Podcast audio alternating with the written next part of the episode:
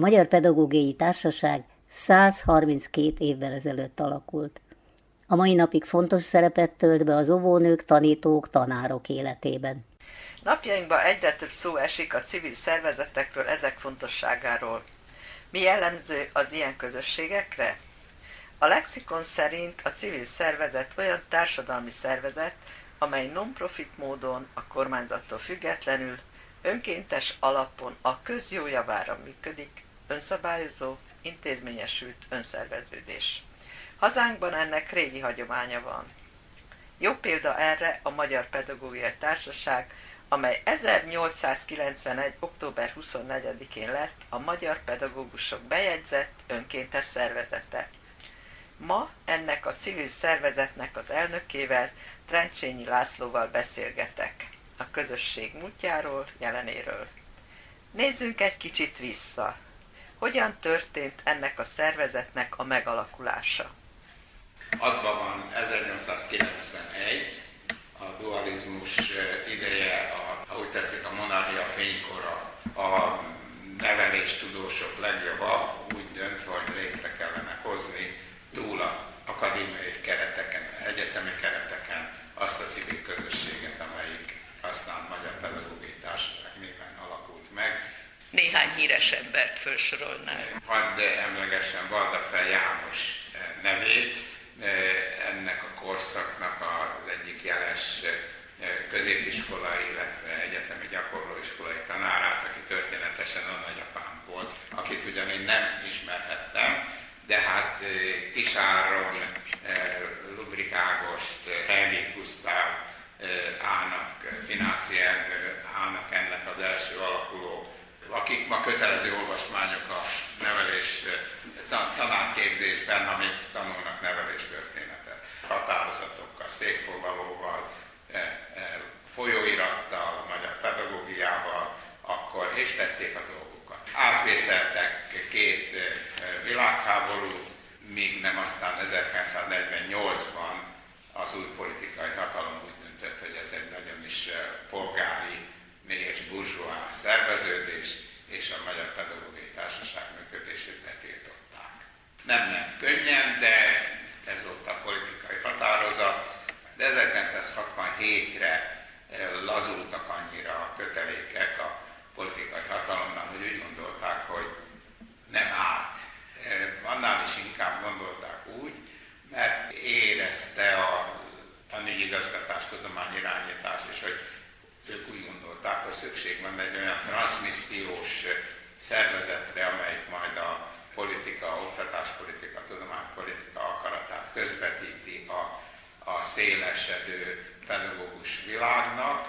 Ez benne volt a engedélyezés mögöttesében, válogatták, hogy ki hívnak meg az alakuló ülésre. Én akkor még rövidnadrágos egyetemista voltam, úgyhogy nem, ott, csak a felsősöktől, például a Falusi Vántól hallottam lelkesen, hogy megalakul a Magyar Pedagógiai Társaság, milyen témákkal foglalkozhat egy ilyen civil szervezet, vagy foglalkozott a 60-70-es években? Ugye akkor volt egy ilyen reform gondolatkör, a, különösen az iskolák világában, a felsőoktatás fejlesztésére voltak különböző elképzelések, tudomány problémái nem egyszerűen orvosi kérdés, a gyógypedagógia, hanem pedagógiai problématika, a hátrányos helyzet nem egyszerűen a szociális szegénység, hanem az iskola problématikája.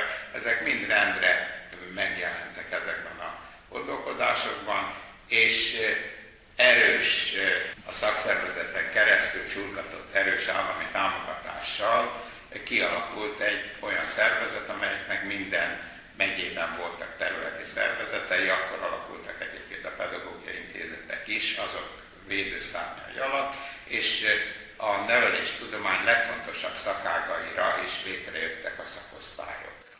A szakosztályok a, ebben a 67-es új alakulásban elég erőteljesen követték a neveléstudomány akkori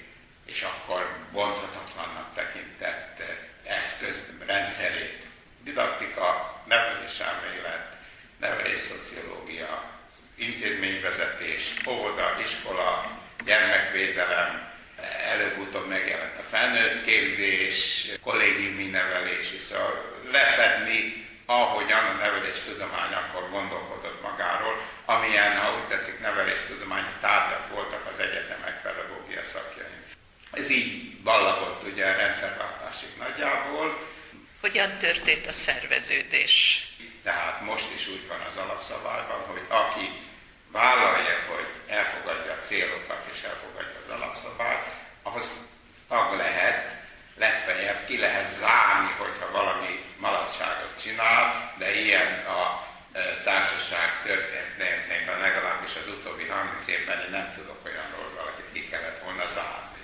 Új helyzet áll elő, bárki alapíthat egyesületet, hiszen demokrácia van, alakulnak is sorra részben előkeresik a 19. századi okmányaikat, mint például a Magyar Rajztanárok Egyesülete, és erre hivatkozva alakulnak vagy alakulnak újak, alakulnak olyanok is, hogy még ugyan politikai megosztottság nem nagyon van ekkor, de azért mégis pedagógiailag például a magyar tanároknak van egy progresszívebb egyesülete, és van egy kicsit konzervatívabb. A történészeknek is van egy kicsit inkább konzervatív tanítási felfogású és egy, egy avantgárda. Mindegy, vannak, olyanok is ö, alakultak egyébként a rendszerváltás után, amelyeknek a bölcsője a Magyar Pedagógiai Társaság volt, hiszen volt kísérletnevelési szakosztály, de aztán lett Magyar Óvoda Pedagógusok Egyesülete. Volt ö, vizuális nevelési szakosztály, nagyon erős, nagyon progresszív, de létrejött a rajztanárok országos egyesülete is. Tehát sok, most ebben sokféleségben kellett megtalálni a új helyét a Magyar Pedagógiai Társaságnak, és éppen ebben talált, két dologban találtuk meg. Az egyik ezt a, az interdisziplinaritást, hogy mi vagyunk mi se nem rajztanárok, bár vannak rajztanár kollégák a társaságban, se nem történészek, bár vannak történészek, hanem, hanem hogy hogyan tud egymásra hatni a nevelésünknek ez a sok területe, ráadásul meg annyi új terület, amiről, amiről még álmodni se álmodtak 1967-ben se, ifjúságügy, mozgalompedagógia, miután szabadság van, bárki, ha van tíz ember, és akar csatlakozni a társasághoz, alakulhat. Tehát ugye éppen a múlt héten történt, hogy megkeresett egy Dunajvárosi iskola 40 pedagógusa, szeretne szakosztályt alapítani, kifigyelő szakosztály néven, a kiemelt figyelmet érdemlő gyerekek szakosztálya. Az alapszabály lehetővé teszi, ha van tíz ember, amelyik társulni akar, akár egy iskolában, akár egy településen, akár az ország két sarkán, akkor megalakulhatnak, megválasztják a saját képviselőiket, és akkor tagozunknak a mostan 1100 főszámláló szervezetben van, eh, nincs minden megyében tagozatunk, de van városi tagozat, vagy van a Egri Egyetemhez tartozó tagozat, a Heves megyei ből Eszterházi tagozat lett, mert a vidékiek megregettek, nehezen közlekednek, nehezen tartanak kapcsolatot, az internetet nem használják olyan gazdagon. Fontosabbnak tartjuk ezt a valóban ezt a belső közösségépítést, hogy az emberek összejárjanak, és ha úgy tetszik a, a helytállást, hogy, hogy van egy most már több mint 150 éves civil szervezet, amelyik vészben, viharban talpon marad, amely, ha úgy tetszik, menedéket ad a korombélieknek, bár van 90 év fölötti tagunk is, akinek jelent valamit, hogy egy évben egyszer kap egy levelet tőlünk, és elhívjuk egy születésnapi uzsonnára, és találkozhat a fiatalokkal, találkozhat a fiatalokkal. Ez egy vagyunk az új nemzedékek, a mai egyetemisták, tanárjelöltek, vagy akár fiatal gyakorló pedagógusok nem szocializálódtak úgy, hogy úgy érezzék, hogy ilyen civil közösségre szükségük van, máshol, vagy máshol keresik ezt a helyet, úgyhogy dolgozunk azon, hogy minél több fiatal legyen a társaságban, fiatalodjék a vezetése is. Nem titok, hogy a következő tisztújítás az akkor lesz 2026-ban, amikor én már majdnem 80 éves leszek, mindenképpen át kell adni egy új nemzedéknek, valószínűleg, hogy egy, egy negyedik korszak indul a Magyar Pedagógiai Társaságban. Köszönöm szépen. A Magyar Pedagógiai Társaság elnökével, Trencsényi Lászlóval Ámen Zsóka beszélgetett.